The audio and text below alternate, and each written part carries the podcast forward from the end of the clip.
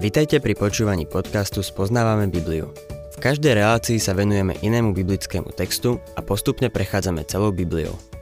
V dnešnom programe budeme rozoberať biblickú knihu Jeremiáš.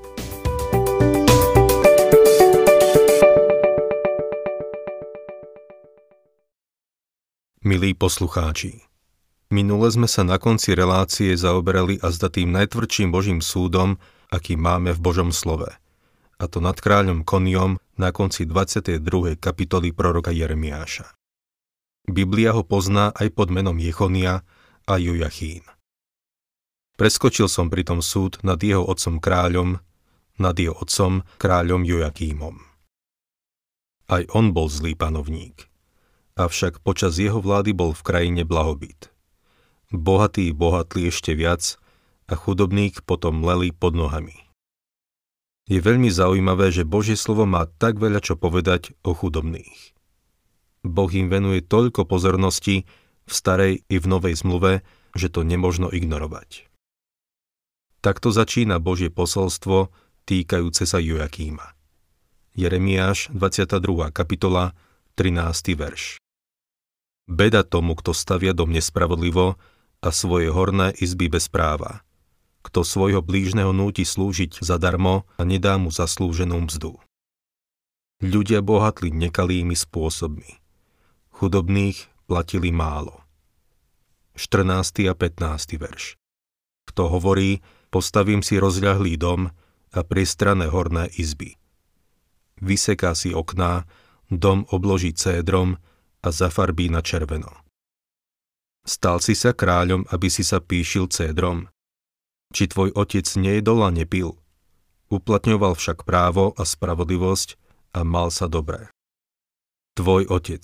Jeremiáš sa tu odvoláva na Joziáša, ktorý bol dobrý kráľ, a hovorí o ňom toto. 16. a 17. verš. Dopomáhal k právu biednemu a chudobnému a mal sa dobré. Neznamená to poznať mňa? Znie výrok Hospodina. Ty však nemáš oči a srdce pre iné, ako pre vlastný zisk, pre prelievanie nevinnej krvi, pre útlak a vydieranie. Joziáš dopomáhal k právu biednemu a chudobnému, ale za vlády Jojakíma bohatí sa obohacovali na úkor chudobných, ktorí naopak chudobneli. Boh má veľa čo povedať na túto tému. Jeremiáš upozornil na to, že bohatí hromadili bohatstvo vďaka práce iných a utláčaním chudobných. Vo svojej pýche a arogancii si vybudovali paláce a žili si, ako by Boh zabudol na to, že k svojmu bohatstvu prišli zločinnými prostriedkami. V Novej zmluve v Jakubovi v 5. kapitole od 1. po 3. verš čítame: Teraz teda, boháči, plačte a bedákajte nad svojimi biedami, ktoré prichádzajú na vás.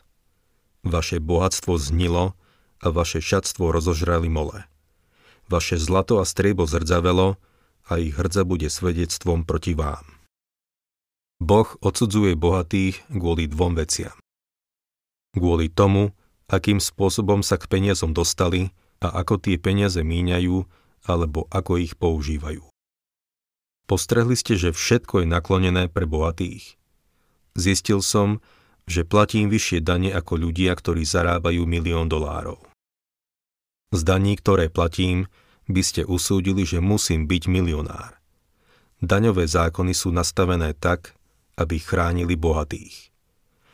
Politici robia všetko v záujme bohatých, tých, ktorí dávajú na ich politické kampane. To je to, čo bohatí podporujú.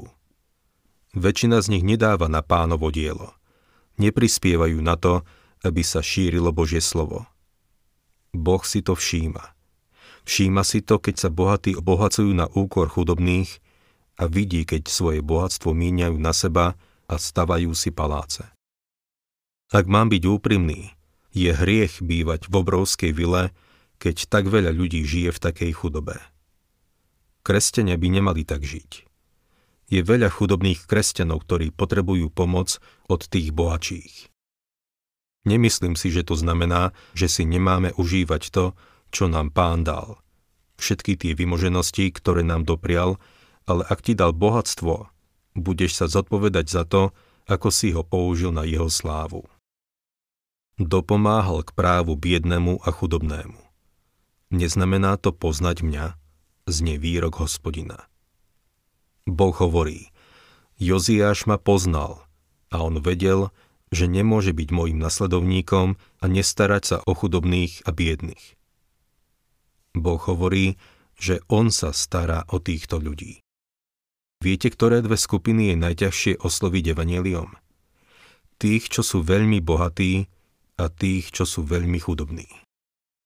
Boh to chce narovnať, lebo chce, aby počuli evanjelium a boli spasení. Chce, aby tí, čo sú úplne hore, pomáhali tým, čo sú úplne dole.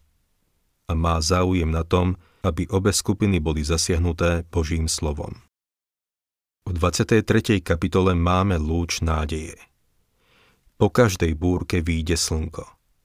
Nad Judskom sa zmrákalo, ale tie mraky nikdy neboli také čierne, že by proroci nevideli svetlo na konci tunela. Po 22. kapitole, ktorá zaznamenáva ten najtvrdší súd nad kráľom Konijom, začína cez mraky presvítať slnko. Ale to slnko uvidíme až po prvých dvoch veršoch. Jeremiáš, 23. kapitola, 1. verš. Beda pastierom, ktorí nechávajú hynúť a rozháňajú stádo mojej pastviny, znie výrok Hospodina. Pastieri v tomto verši sú králi, politici, ľudia pri moci, ktorí sú zodpovední za zákony krajiny. Boh hovorí, beda im. 2. verš. Preto hovorí Hospodin, Boh Izraela proti pastierom, ktorí pasú môj ľud. Vy ste rozohnali a rozptýlili moje stádo a nedohliadali ste naň. Ja vás navštívim pre vaše zlé skutky. Znie výrok Hospodina. Boh povedal, že ich potrestá a aj ich potrestal. Teraz začína presvítať slnko. 3. a 4. verš. Ja pozbieram zvyšky svojho stáda zo všetkých krajín, kam som ich roztrúsil, a opäť ich privediem na ich pastvu, bude sa im dariť a rozmnožia sa. Dám im pastierov, ktorí ich budú pásť, nebudú sa viac obávať alebo strachovať a nebude z nich chýbať. Znie výrok Hospodina. Boh hovorí, prichádza deň, keď vezmem veci do vlastných rúk a vtedy sa o chudobných postarám. Toto sa osobitne týka návratu Židov po ich rozptýlení a po vytrhnutí cirkvi. Vtedy im kráľ, ktorého predtým odmietli, dá verných pastierov. Bude to úplne iná vláda ako tá, čo máme teraz. 5. verš. Hľa, prídu dni, znie výrok Hospodina, že vzbudím Dávidovi spravodlivý výhonok. Bude panovať ako kráľ, bude si múdro počínať a v krajine bude konať podľa práva. Z Dávidovho rodu vzíde kráľ. Kráľ Konia a všetci z jeho rodu, aj keď pochádzajú z Dávidovho rodu, budú odmietnutí a vyradení. Nikto však nemôže prekaziť Boží zámer, aj keď si možno myslia, že môžu. Boh vie, čo urobí. Z Novej zmluvy vieme, že z iného Dávidovho rodokmeňa cez Nátana pochádzalo chudobné dievča z Nazareta menom Mária, ktorá porodila Ježiša, Mesiáša a kráľa. Keď sa Ježiš predstavil svetu, povedal Matúš 4,17: Kajajte sa, lebo sa priblížilo nebeské kráľovstvo. Keď kráľovstvo nemôže byť bez kráľa, ako by im povedal: Aha, tu je váš kráľ. Izraelský národ odmietol kráľa, ale on mal posledné slovo. Povedal, že jedného dňa sa ten kráľ vráti a to kráľovstvo ustanoví. Čítajme ďalej 6. verš.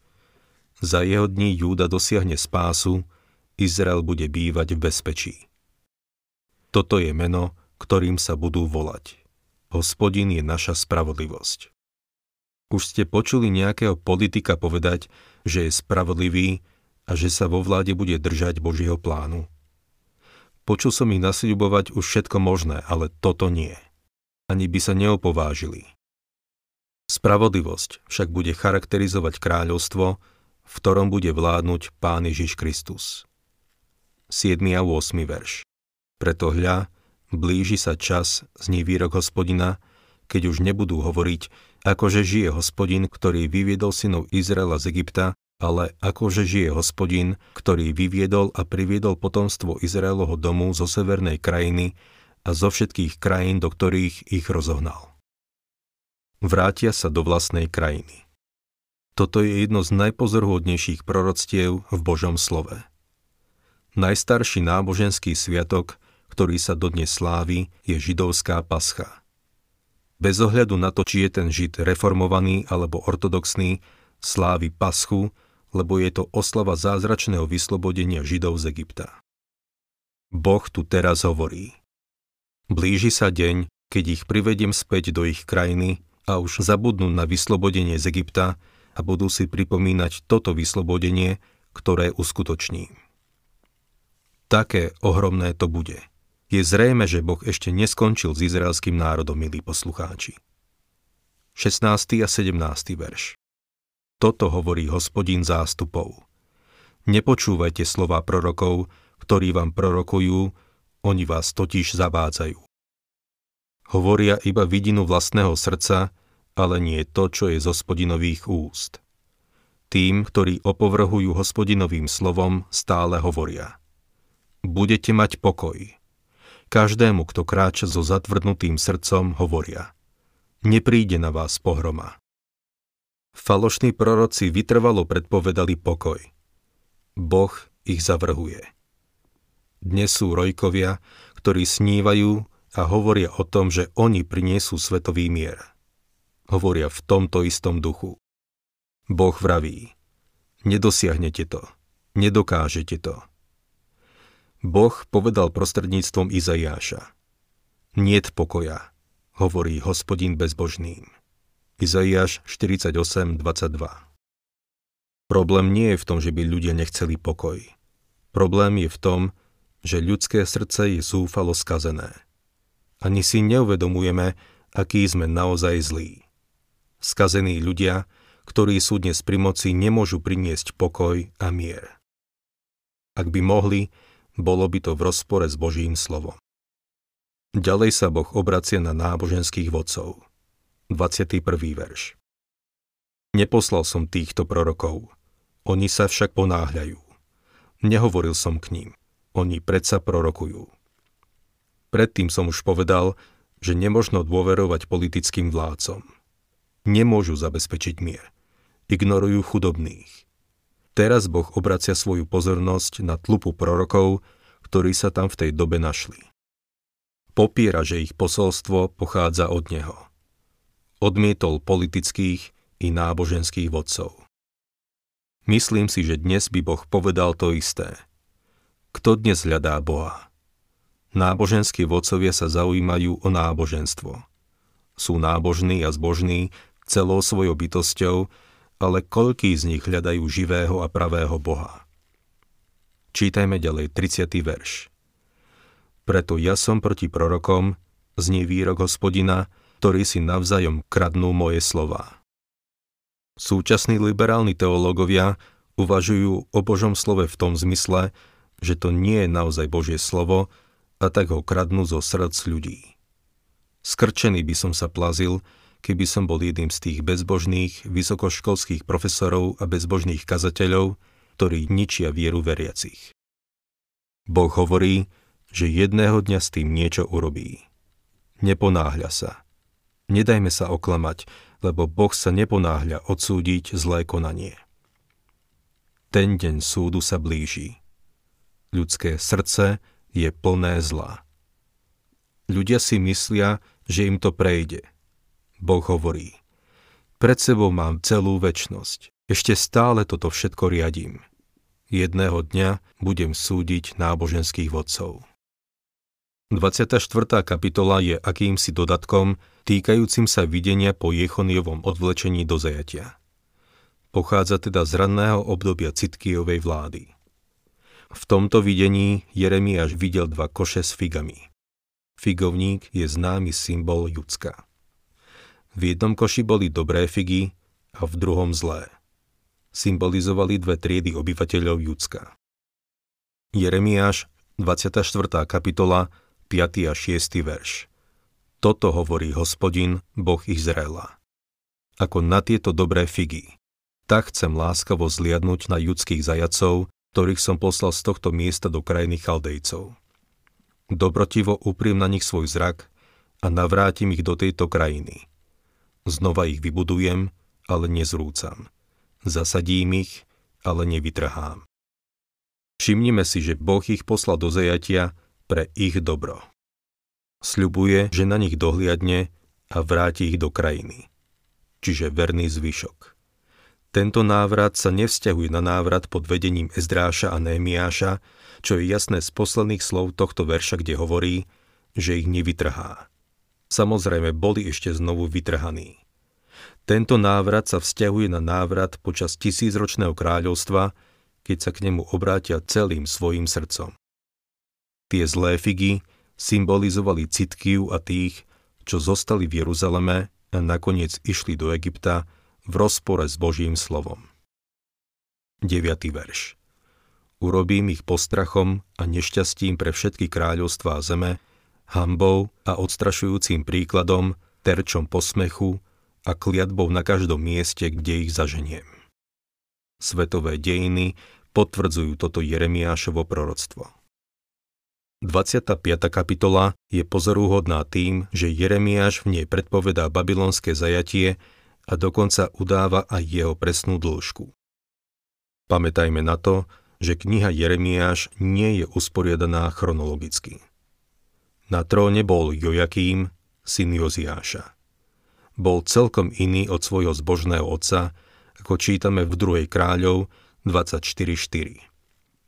Hospodin mu nechcel odpustiť pre nevinnú krv, ktorú prelial a zaplavil ňou Jeruzalem. Jeremiáš prichádza s týmto ostrým obvinením. 25. kapitola, 4. verš. Hospodin k vám stále posielal všetkých svojich služobníkov, prorokov, ale vy ste ich neposlúchali, ani ste nezbystrili sluch, aby ste počuli. Keďže nepočúvali Božie slovo, krajinu napadne Babylon. 8. a 9. verš. Toto hovorí Hospodin zástupov. Pretože ste nepočúvali moje slová, pošlem po všetky kmene severu, znie výrok Hospodina, aj po babylonského kráľa Nebukadnesara, môjho sluhu, a privedem ich proti tejto krajine, proti jej obyvateľom a proti okolitým národom, uvalím na nich kliatbu a obrátim ich na hrôzu, posmech a trvalé pustošenie. Všimnime si, že Nebukadnesara nazýva svojím sluhom. Bol Božím nástrojom na uskutočnenie tohto súdu. Veľa ľudí si kladie otázku, prečo Izrael už nie je krajinou oplývajúcou mliekom a medom. V tej krajine je ohromný nedostatok vody. Boh povedal, že ju obráti na trvalé pustošenie, aby ľudia vedeli, že súdi nielen ľudí, ale aj krajinu. Spočinul na ňu Boží súd presne tak, ako kliatba hriechu spočíva na celej zemi. Táto zem ani zďaleka neprináša to, čo by bola schopná vyprodukovať, lebo na nej spočíva kliatba hriechu. 10. verš. Odstránim spomedzi nich hlas plesania, hlas radosti, hlas ženícha, hlas nevesty, zvuk mlynského kameňa a svetlo lampy. Boh im zoberie všetku radosť a zábavu. Nebudú sa ani ženiť a vydávať. Zvuk mlynského kameňa stíchne, čo znamená, že skončí všetko obchodovanie. Odstráni aj svetlo lampy. Nebudú si užívať večerný čas spolu doma. 11. verš. Celá táto krajina sa stane púšťou a hrôzou a tieto národy budú 70 rokov slúžiť babylonskému kráľovi. Pri jednaní s izraelským národom Boh používa kalendár. Vo vzťahu k ich dejinám udáva čas. Pri jednaní s cirkvou žiadne časy neudáva. Preto nedokážeme presne určiť, kedy Pán Ježiš príde. Nemáme právo povedať ani to, že príde skoro. Nepovedal nám čas svojho príchodu. To 70-ročné obdobie má veľký význam. Keď izraelský národ vstupoval do zasľúbenej krajiny, Hospodin im povedal, že každý 7. rok má byť sobotný rok, počas ktorého bude pôda ležať úhorom. Boh im neprisľúbi len požehnanie, ak budú poslúchať jeho slovo, ale takisto ich varoval pred trestom, ak ho poslúchať nebudú. Všimnime si, že Boh predvídal ich neposlušnosť. V knihe Levitikus v 26. kapitole od 34. po 35. verš sa píše: Počas spustnutia, kým vy budete v krajine svojich nepriateľov, si vaša krajina vynahradí svoje soboty. Po celý čas spustnutia bude odpočívať, pretože nemohla odpočívať počas vašich sobôt, keď ste v nej bývali. Sobotný rok nezachovávali približne 490 rokov. Zanedbali 70 sobôt. Boh tu teda Jeremiášovi hovorí, že 70 rokov budú žiť v cudzej krajine, zatiaľ čo krajina bude odpočívať. Potom, po naplnení tých premeškaných sobotných rokov, sa budú môcť vrátiť do svojej krajiny. 12. verš. Keď sa naplní tých 70 rokov, potrescem babylonského kráľa a ten ľud, znie výrok Hospodina, pre ich hriech, ako aj krajinu Chaldejcov, a premením ju na večnú pustatinu. V čase, keď toto Jeremiáš vyslovil, to bolo proroctvo. Dnes je to história. Boh to urobil. O tom netreba polemizovať. Na budúce sa k tejto 25. kapitole vrátime.